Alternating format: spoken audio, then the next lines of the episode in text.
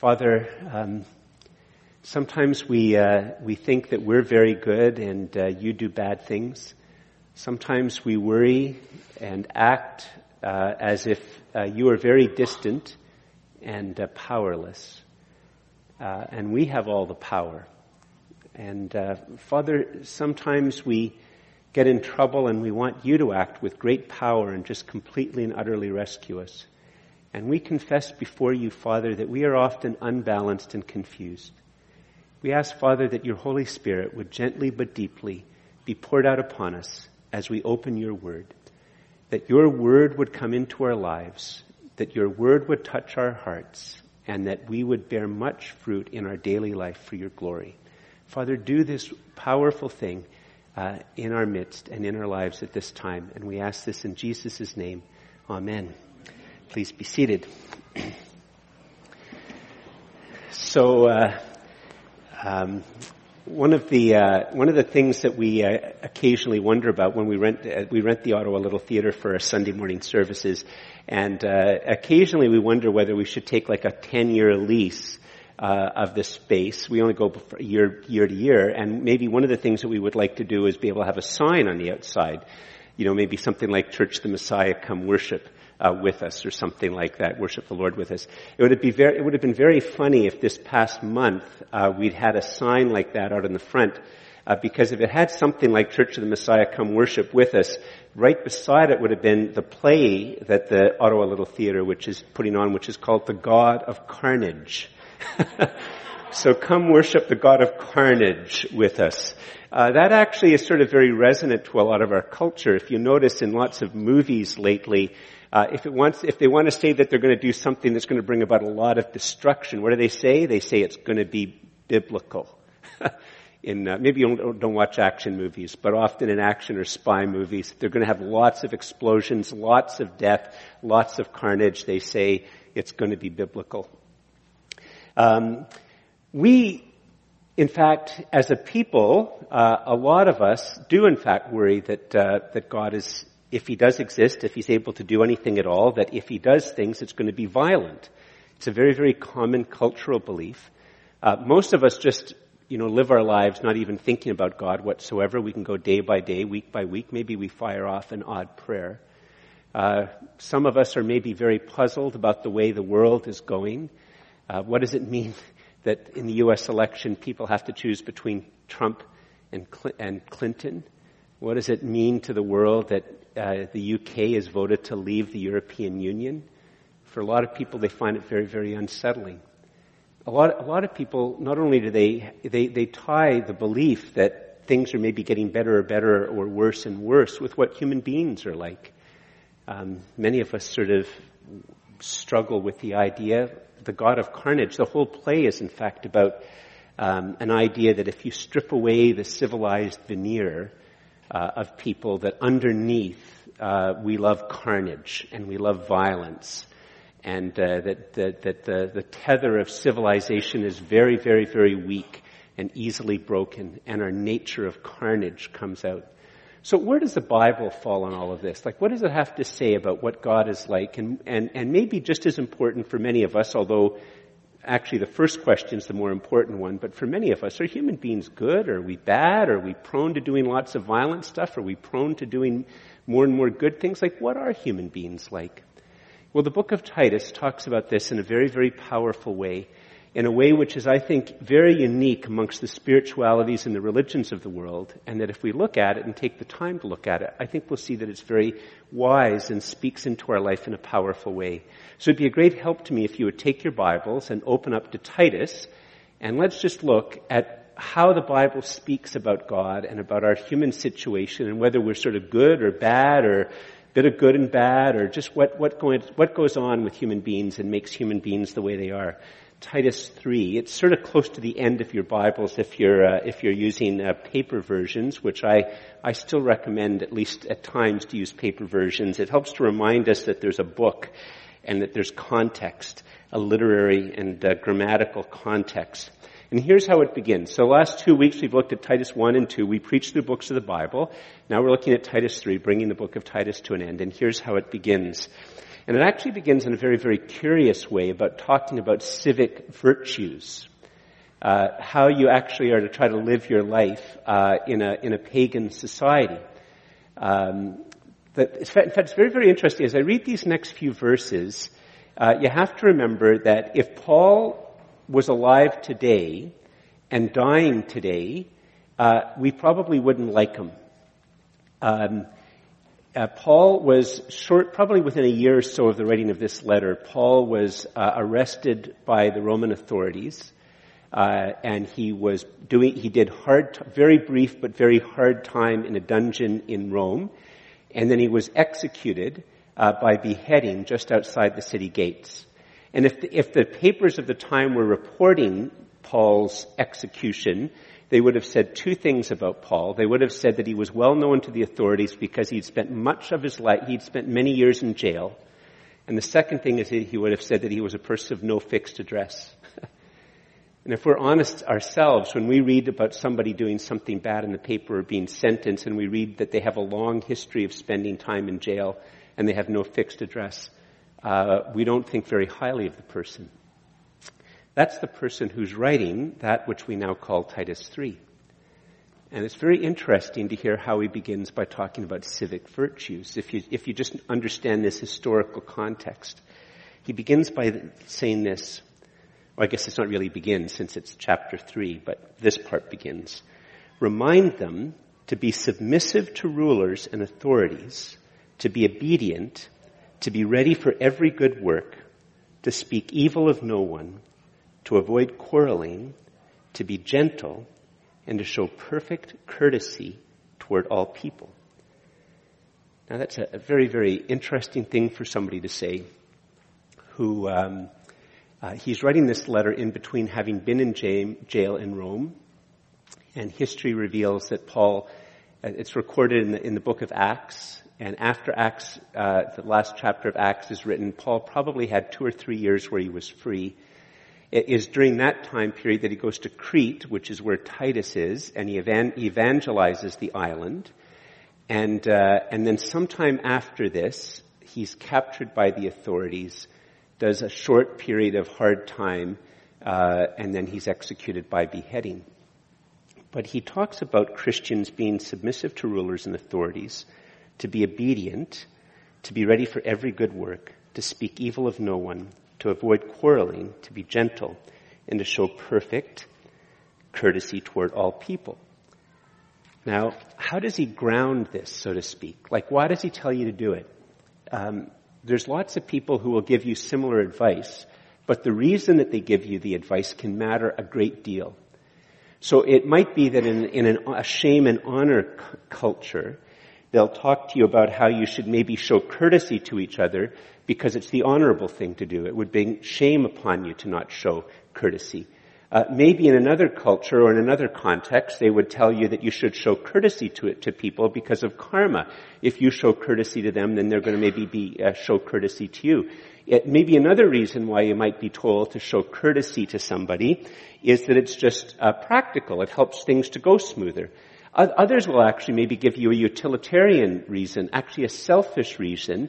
It's a way to manipulate people that if you show courtesy to them, they're much more likely to do what you want. Uh, and therefore you're going to get what you want. And if you want to get what you want, then if you show courtesy, you're more likely to get what you want. So show courtesy.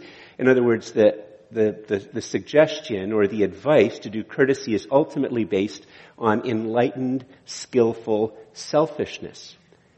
And I've just basically summarized virtually every leadership book in, the, in chapters. Uh, it's often built on enlightened, skillful selfishness to get what you want. Uh, or is it just maybe tradition? There's a tradition of showing courtesy. So how is it now that Paul, who said these quite surprising things, given that he spent much time in jail, and given uh, he doesn't know it obviously when he's writing, uh, in 2 Timothy, which is written after this, uh, he knows that he's about to die, but when he writes Titus, he doesn't know that he's going to be executed by Nero. Um, so how does Paul explain it? Like, why does he say that you should do it? Well, it's in verse 3 and following, and he actually begins with a really, really, really surprising, uh, in a very, very surprising way. Uh, look what he says in verse 3. For we ourselves were once foolish, disobedient, led astray, slaves to various passions and pleasures, passing our days in malice and envy, hated by others and hating one another. Now there's an uplifting view of human nature if you've ever seen one, isn't it? it's actually quite surprising that he roots that he, the basis, because look, it begins with for. Look, for, or because. It could have also been translated as because. Because, you know, why should you show courtesy toward all people and speak evil of no one and avoid quarreling? Because we ourselves were once foolish, disobedient, led astray, slaves to various passions and pleasures, passing our days in malice and envy, hated by others and hating one another. Now, uh, many people would say, George, that's extremely that's, that's an extreme understanding of human beings. And that, obviously, George, you don't think that's true. Like, nobody thinks that's true. It's very extreme, sort of a very bleak way of understanding human beings. Well, here's the part that's often missing when we think, when we read a Bible text like this, um, uh, there's something we miss in there. Uh, you know, if Nietzsche says similar types of things about human beings, or if Ayn Rand says something similar about human beings, if Hegel says as part of a, a, of a development of human beings that this is what they're like, if Freud says something similar as part of human beings, they all have a very, you know, the Bible isn't saying anything at all like what, I mean, it might sound a bit, but it's very different, has a very, very different context. I'll try to give you a bit of an example. Imagine for a moment that um, it turns out you had a long lost aunt who lived in Australia and um, she'd uh, found you in Facebook and liked what she saw on Facebook, and uh, she dies and she leaves you a hundred million dollars. That's real money. Hundred million dollars, and so you, you have a hundred million dollars tax free, and you uh, you end up after a, a, a, couple of months thinking that you should give back in some way. And so uh, maybe through the church or some other place, you come across a, a person, 16 years old, really, really rough life, uh, they've been living on the streets, and you decide to take them in, and you're going to make a difference in their life. And so you have this 16 year old and, and you pay for them to be detoxed and, and get out of their addictions and you have them live with you and you, uh, you make sure that they have clothes, they have money, uh, you, you pay for uh, driving lessons for them eventually, you give them a car, uh, different times you come and you pick them up and you drive them home.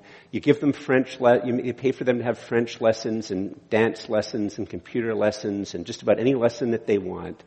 And uh, they go to university, a very elite university. They, they, uh, you pay for tutors. You do all of this, and uh, and you do all of this just because you want to give back, and it's hardly anything out of a hundred million dollars. But let's say that, you know, some night their car's broken down and uh, they text you to come and pick them up and you go and you pick them up and you pick up their friends and as you're driving them home, uh, this person that you've helped, they first of all never even say hi to you when you pick them up.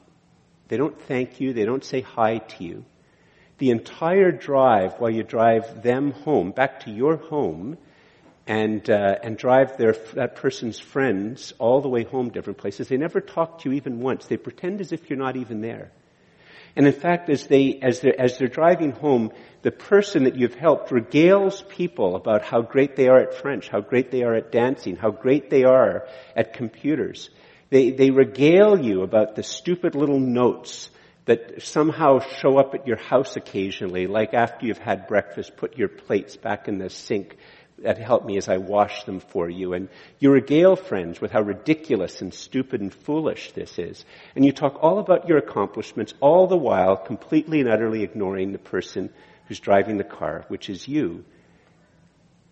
And you gave them the house. You gave them the lessons. You got them detoxed. You pay all of the bills. You're picking them up at three o'clock in the morning when their car broke down. That's how it is with every human being with God. Every single person here with God. He gave you life. He gives you your every breath. He weaves whatever talents and gifts you have into your being.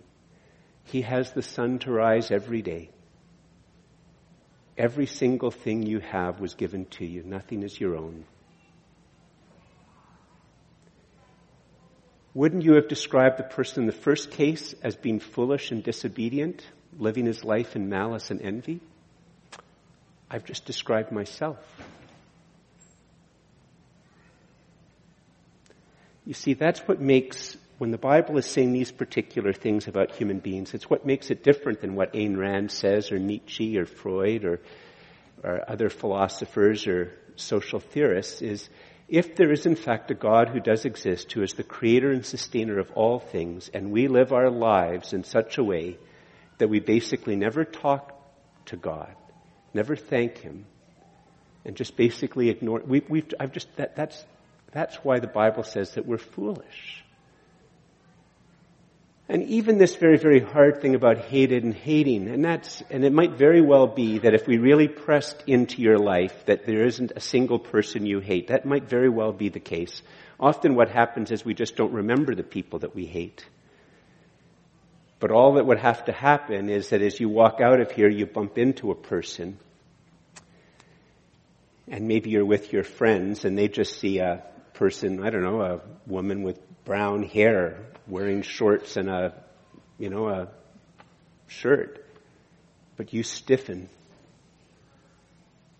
uh, because this person stopped you from getting that promotion. This person claimed that what you did, they did, and they got the praise for it. Or they did something wrong and they made it so that people thought it was you who did wrong and you got the punishment. Or maybe you think you don't hate people or don't have anything to forgive or anything like that, but you walk out that same situation and what happens is it's not the particular person, but you smell, you smell a, a smell, a perfume, and it brings you back to your mother or your father. Or a former boss or a teacher, and all of a sudden you realize how much you still actually, if you were honest with yourself, hate that person. And the fact of the matter is, is that for many of us, even if we think that there's not, maybe we are a blessed person who doesn't have anybody that we hate or who hates us. Because it might very well be that we walk out and that person walks away because we're the ones who've done all those things to her. In fact, isn't it so much easier for us to think in that analogy of us going out to meet somebody who's done all those wrong things to us and we feel hurt than it is for us to imagine that we walk out the door and she sees us and we're the ones who've caused the damage to her, why is it that we find it easier to identify with the first case and not the second? Why is it that probably 99% of people find it easier to identify with the first case of the person having wronged us than it is for us to think that we might walk out the door and another person, their whole day is ruined because they've seen us and are reminded of what we've done to them? The Bible has a very, very frank discussion of what it means to be human in the context of the living God. Andrew, if you could, or Rebecca, if you could put the first point up. Here's the point of, of God, of the Bible saying this particular thing here in verse 3. And it seems like a very, very odd way to begin to discuss civic virtues.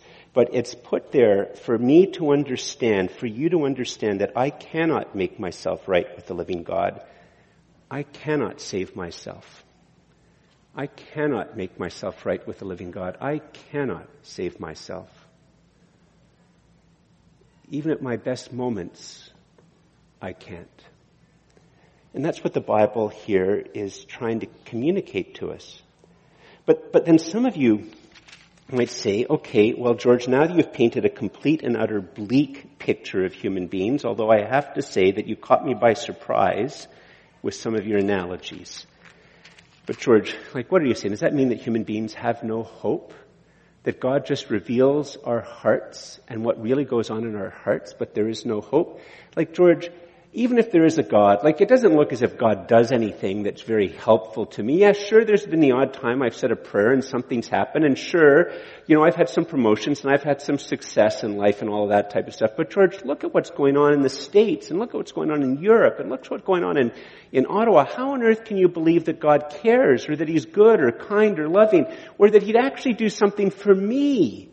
That he knows me. Look at the stars, George. Don't you sometimes stand outside and, and, and if it's a cloudless night and it's, and it's dark and, and you can look and you can see, you know, in Ottawa you can only see a few stars. Maybe you've been in Algonquin Park or somewhere far more remote than that and you look up and you look at all the, scar, the stars and the galaxies. George, how on earth could you possibly believe that, that God cares about you or me? Like, George, isn't that more reasonable? Doesn't that fit with experience? Well, the Bible's not finished. So look at verse 4. So verse 3 is, you know, for we ourselves were once foolish, disobedient, led astray, slaves to various passions and pleasures, passing our days in malice and envy, hated by others and hating one another.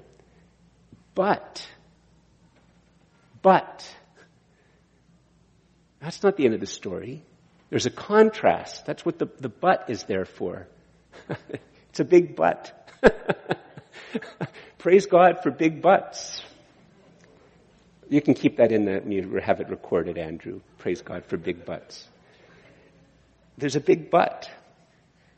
But when the goodness and loving kindness of God our Savior appeared, He saved us not because of works done by us in righteousness, but according to his own mercy, by the washing of regeneration and renewal of the Holy Spirit, whom God poured out on us richly through Jesus Christ our Savior, so that being justified by his grace, we might become heirs according to the hope of eternal life. A very, very, very glorious text. Um, uh, could you just put up the, the, the third point? Please, right now? Or did I say, uh, second point, I guess. Am I, am I out of order? Some I've, I've miscounted. oh yes, I missed that second point, yes. Um, if God has to do something to save us, that was the second point. Put up the third point. Sometimes, you know, I don't do things perfect. Keep praying for me. The gospel is the good news of what God really, truly did in space and time in human history and which he offers to you as pure gift. The gospel is the good news of what God really truly did in space and time and human history, in which he offers to you as pure gift. Um, look at this, how it begins. It doesn't sound like it's very dramatic, but it, it, what it says here is, but when the, verse 4, but when the goodness and loving kindness of God our Savior appeared, he saved us. And uh, the image here have appeared uh, in the uh, original language. It's a light image, a light image, and uh, it's a, an image of the room being completely and utterly dark. And actually, probably this room could be made to be fairly dark if you just put some things underneath the doors and you turned all the lights off. This room would be pretty, pretty dark. But let's say you could, could make the room completely and utterly dark. Get rid of even the exit sign so it's completely dark. And all of a sudden, somebody turns on a flashlight. Light appears in the room. And that's the image here that God, who is by himself goodness and loving kindness, the Savior appears, comes into this dark world, and he's really present. Now, this Paul is making a claim that this really, really, really, really, truly happened, that it's not just a story. I, I love the Lord of the Rings books. I've probably read them ten times. Um, I, you know, if Jesus tarries and I continue to be able to read, I'll probably read them another few times before I die. I like reading them every couple of years. I, I like the movies. And, you know, in the movie, just a little while ago, I was rewatching the third Lord of the Rings movie, and one of my favorite scenes in all of movies is towards the end of the third Lord of the Rings movie. And uh, Aragorn, if you don't know anything about the Lord of the Rings, you know, you just you can you can think about your grocery list or something, but hopefully you can follow the image. Um, the Aragorn has led this small group of, uh, of, of fighters, the good guys, right to the gates of Mordor, where the evil uh, ruler is and the gates open up and there's this vast, vast, vast army that's about to approach them. There are this small number of soldiers. This vast army is about to approach them. And uh, I almost had Andrew put the speech up there, but there's this wonderful thing, one of my favorite parts of movies, where Aragorn starts to ride around, and he said, there will come a day when the light of men will fade and the strength of men will fade. But this is not that day. this is not that day. And he keeps saying this as he's running around with his horses, rallying the men. I love watching that. I just love watching it. But it's just a story just made up. It's inspiring, but it's just a story. And after you watch it, I maybe have to turn it off because I'm watching it downstairs because I have to go up and do the dishes because Louise wants me to do the dishes. You go back to the real world. The person who wrote this text, who had a record as long as your arm, who was well known to the authorities, who had died by beheading, died because he saw Jesus after Jesus had risen from the dead. And he, that so completely transformed him. He already was from Jerusalem. He knew that the grave was empty. He knew that nobody had taken the body. He saw Jesus after Jesus had resurrected from the dead.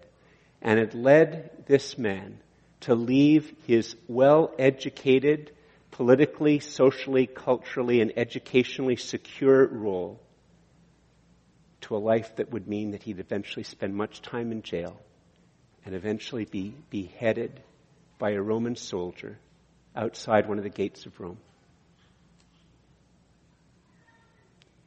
The entire, why is it that in Islam, it doesn't matter if there's any miracles. It doesn't matter if there's any miracles in Buddhism. It doesn't matter if there's any miracles in Hinduism, but it matters to the Christian faith.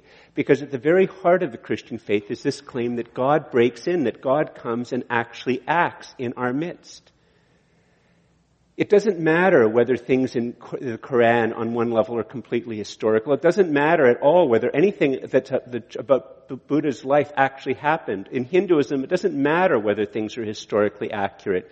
Doesn't matter to any of these things, but it, why is it that Christians are concerned about whether or not Jesus actually rose from the dead? Why is it? Well, it's because there's this belief that it really happened, that it's not just a story. It's not like listening to an actor pretend to be a fictional character giving a rousing speech to carry on and to fight against immeasurable odds.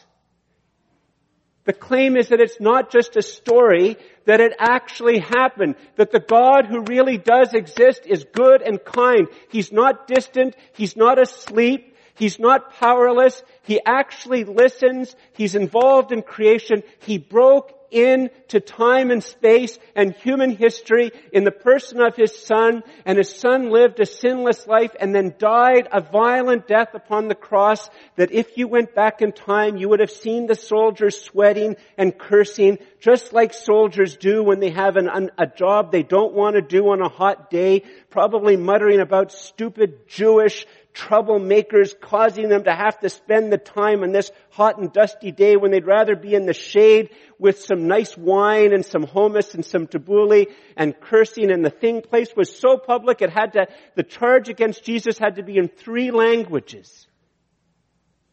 And the claim of the Bible is it really happened. The tomb was empty. And it was empty because Jesus had risen from the dead, vindicating all of the promises of God and vindicating what he had said about who he is and that his death was not a mere death, but was God's unbelievable, but I hope you believe it, counterintuitive action to save ordinary human beings like you and me human beings who are disobedient and foolish and led astray by various passions and pleasures and days of malice and cannot save ourselves. That the God who actually exists actually acted in human history. His salvation appears. And that's the Christian claim. And, and, you'll notice that this is the spectacular thing. It just gives here three different images of what it is that God does what it is that God does as his son who's lived a sinless life dies upon the cross and dies and tastes all there is to de- taste of death and then rises again. on the third day. Actually, Andrew, if you could put up the fourth point, it sort of summarizes it, but we'll just go through it. When I received the gospel by faith alone, God pours out his Holy Spirit upon me to give me new life. He makes me right with himself, and he adopts me as his precious, precious child. Look at verses 4 to 6 again. We'll see the three images. But when the goodness and loving kindness of God our Savior appeared, He saved us. Not because of works done by us in righteousness, but according to His own mercy. And here's the first image. By the washing of regeneration and renewal of the Holy Spirit. And that, that image, it's an image, it's if, uh, it's, it, it tries to picture that when you put your hands in the hands of Jesus and you trust Him to be your Savior and your Lord, when you, you put that, you, you, you, think of what Jesus has done for us on the cross, you hear that it's God's provision to make us right. You put our hands in the hands of Jesus. And this isn't, this once again, this isn't an Aragorn story. This isn't a Lord of the Rings story. This isn't just something that's just there to inspire you. Uh, the Bible claims that this is God's own description of what He Himself does for ordinary people who put their faith and trust in Him. And we can trust the Word of God because Jesus, the tomb is empty and, and Jesus is risen. And that when we put our hands in the hands of Jesus, as an ordinary person, unable to save ourselves, one of the things to understand it is as if God pours out, just like we can have, can stand underneath a waterfall and the water pours out, but here the image is that it's as if the Holy Spirit is like a waterfall and it not only comes and falls upon us as our body, but actually comes and enters into our mind and our heart and our will and our soul, that the Holy Spirit is richly, deeply poured out upon who we are. And the result of that pouring out is that it is, is if I have been given a new life that comes from God. That's what regeneration means. And restored means that I'm still human. He doesn't turn me into an angel. He makes me restored to what I was originally meant to be. And the second image comes right after it. Whom he poured out, so verse 6, whom he poured out on us richly through Jesus Christ our Savior, so that being justified by his grace. Just a couple of weeks ago, I was in Vancouver because uh, I helped to organize a conference that was there. And on the Monday night, before the conference began, I was with several, friends, and we also took out one of the guest speakers and we took him out to this, you know, simple restaurant. And uh, I said, I'm going to pay for the guest speakers. So I give the the, the, the waitress uh, my credit card, and uh, you know, it's just all chatting. Declined. Well, this is a bit embarrassing. And so I say, well, let's just try it again. And uh, you know, because we all know that's how things work, right? It's declined, try it again. Maybe it won't be declined the second time. I don't know why. Maybe Pixies will you know, sprinkle pixie dust on it. But I tried the second time, it's declined again. This is very embarrassing. Fortunately, I have a second credit card. I give them the second credit card. It goes through. Um, and then afterwards, I, I'm, I'm calling. Uh, after as I'm walking back to the hotel, I call the credit card company, and they say we can't tell you why it was declined, but you have to go to a bank branch and bring two pieces of ID. So the next day I go to the bank branch, passport, driver's license. It turns out that Julie Lynn Spence had applied for a second credit card, an additional credit card on mine, and uh, purchases, all of that type of stuff. The alarm bells went off. They froze the card. So now I'm on the phone with them, and what do I want? I want them to make it right. I'm not mad. I want them to make it right. Isn't that what you'd want? I can't make it right. What do I want? I want them to make it right. I want the, the person's, other person's credit card canceled. They're going to have to credit, uh, cancel my credit card. They're going to have to mail me another credit card. Uh, by express delivery because they want to do it as quickly as possible. Uh, they have to make sure that there's no purchases on there, that if there are purchases on that card that weren't made by me, but by this person who was trying to defraud and steal from me, that those purchases are reversed. They don't have to pay for it. I can go on, right? I want to make it right. I want them to make it right. That's what the word justified means. God makes it right. God makes it right for me. And what's the third image of what God does? What is it that when we see Jesus dying upon the cross and rising from the dead and when we accept Him, when we trust that this is God's provision to save us, He not only pours out the Holy Spirit upon us to make us, like, give us actual new life that comes from God, He also makes it right with Him. And the third thing is, what is the third thing? Look at this again. So that being, verse 7, so that being justified by His grace, we might become heirs according to the hope of eternal life. He adopts you. He adopts you.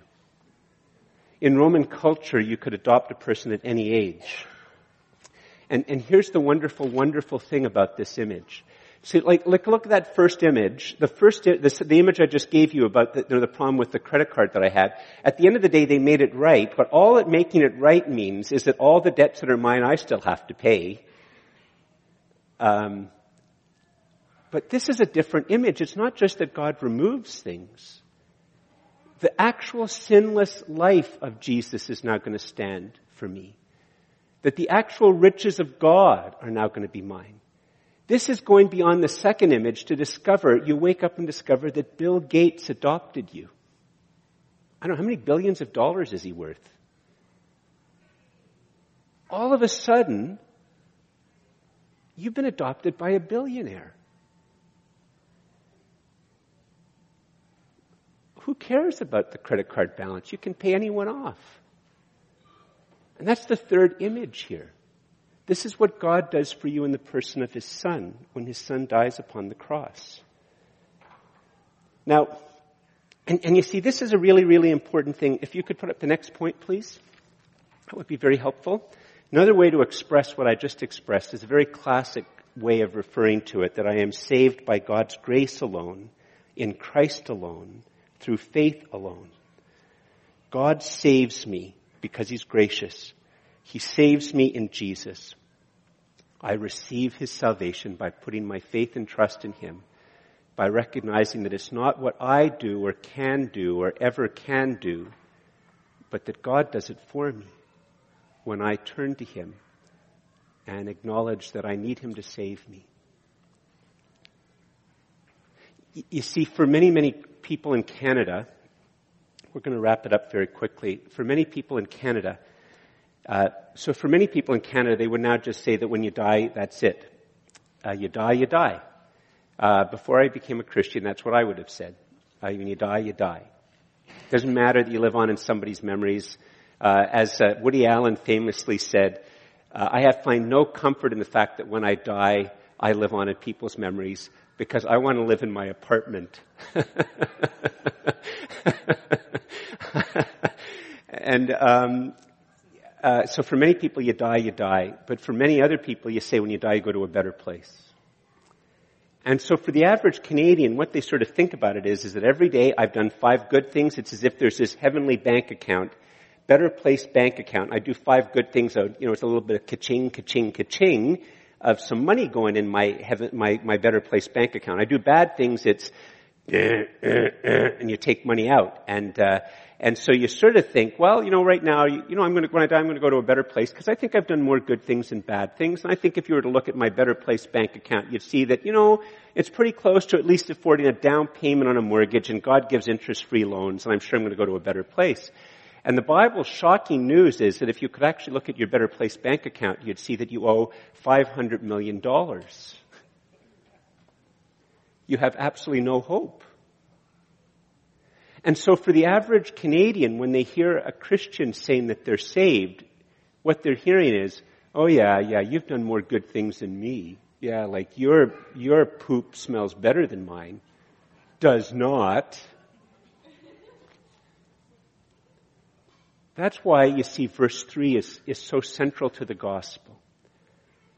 And why, how I've summarized it in that I am saved by God's grace alone in Christ alone, through faith alone, is so unbelievably important to communicate.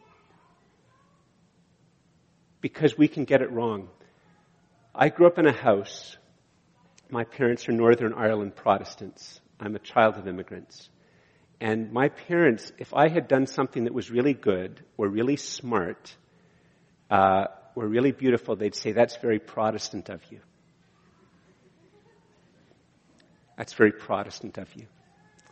The implication being that Catholics aren't like that, but Protestants, our poop smells better than Catholics poop, which of course is completely and utterly ridiculous. You see, it's so easy to quickly get back to believing, well, you see, that's why the gospel is so important. It's easy to turn the gospel into a list of rules about Old Testament rules or about genealogies. You know, you have a Protestant genealogy. See, that's what Paul is talking about when he keeps on going right here. Uh, uh, uh I've skipped a part right here.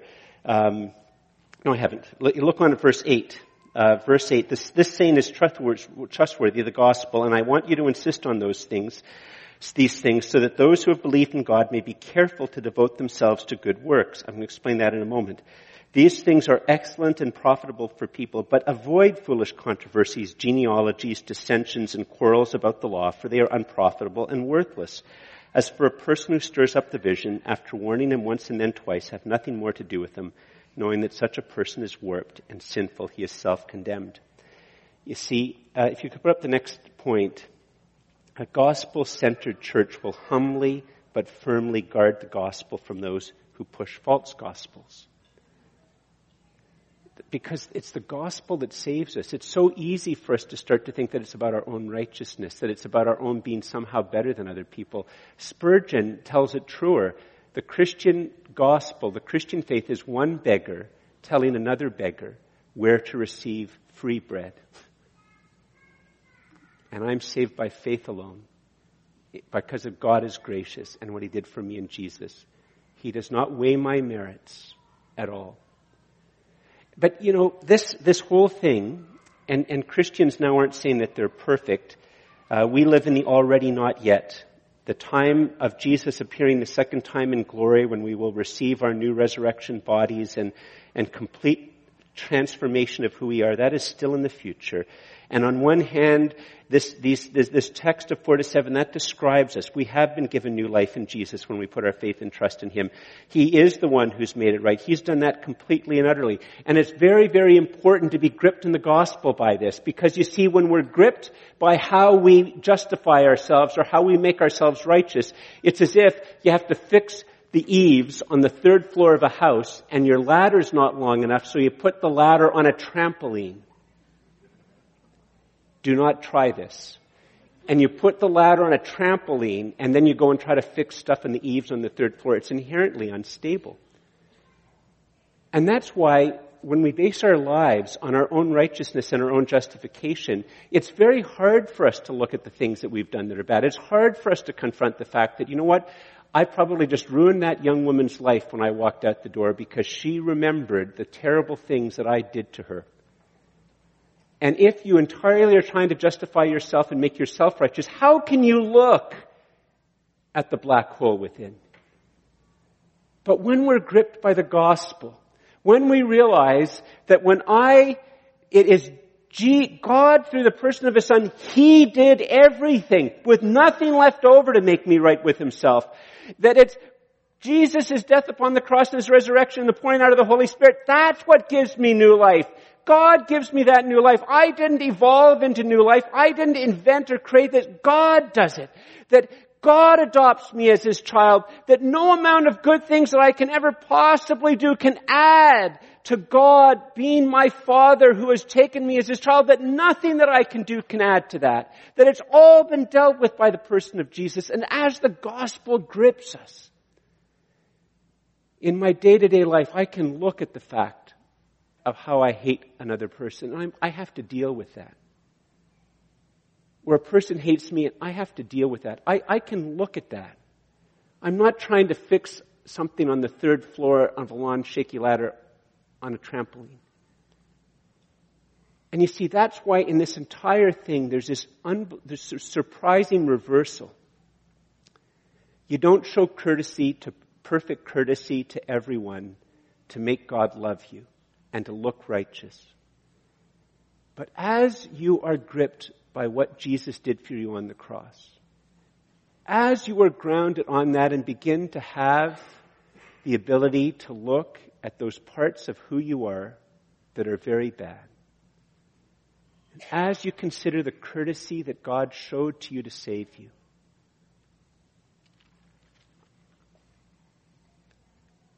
you start to want to show courtesy.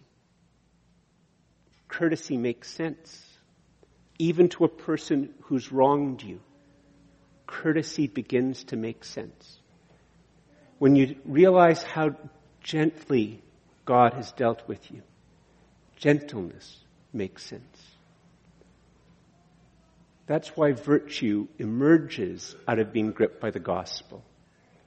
Whereas if you try to make yourself right with God through virtue, you will always be anxious and insecure.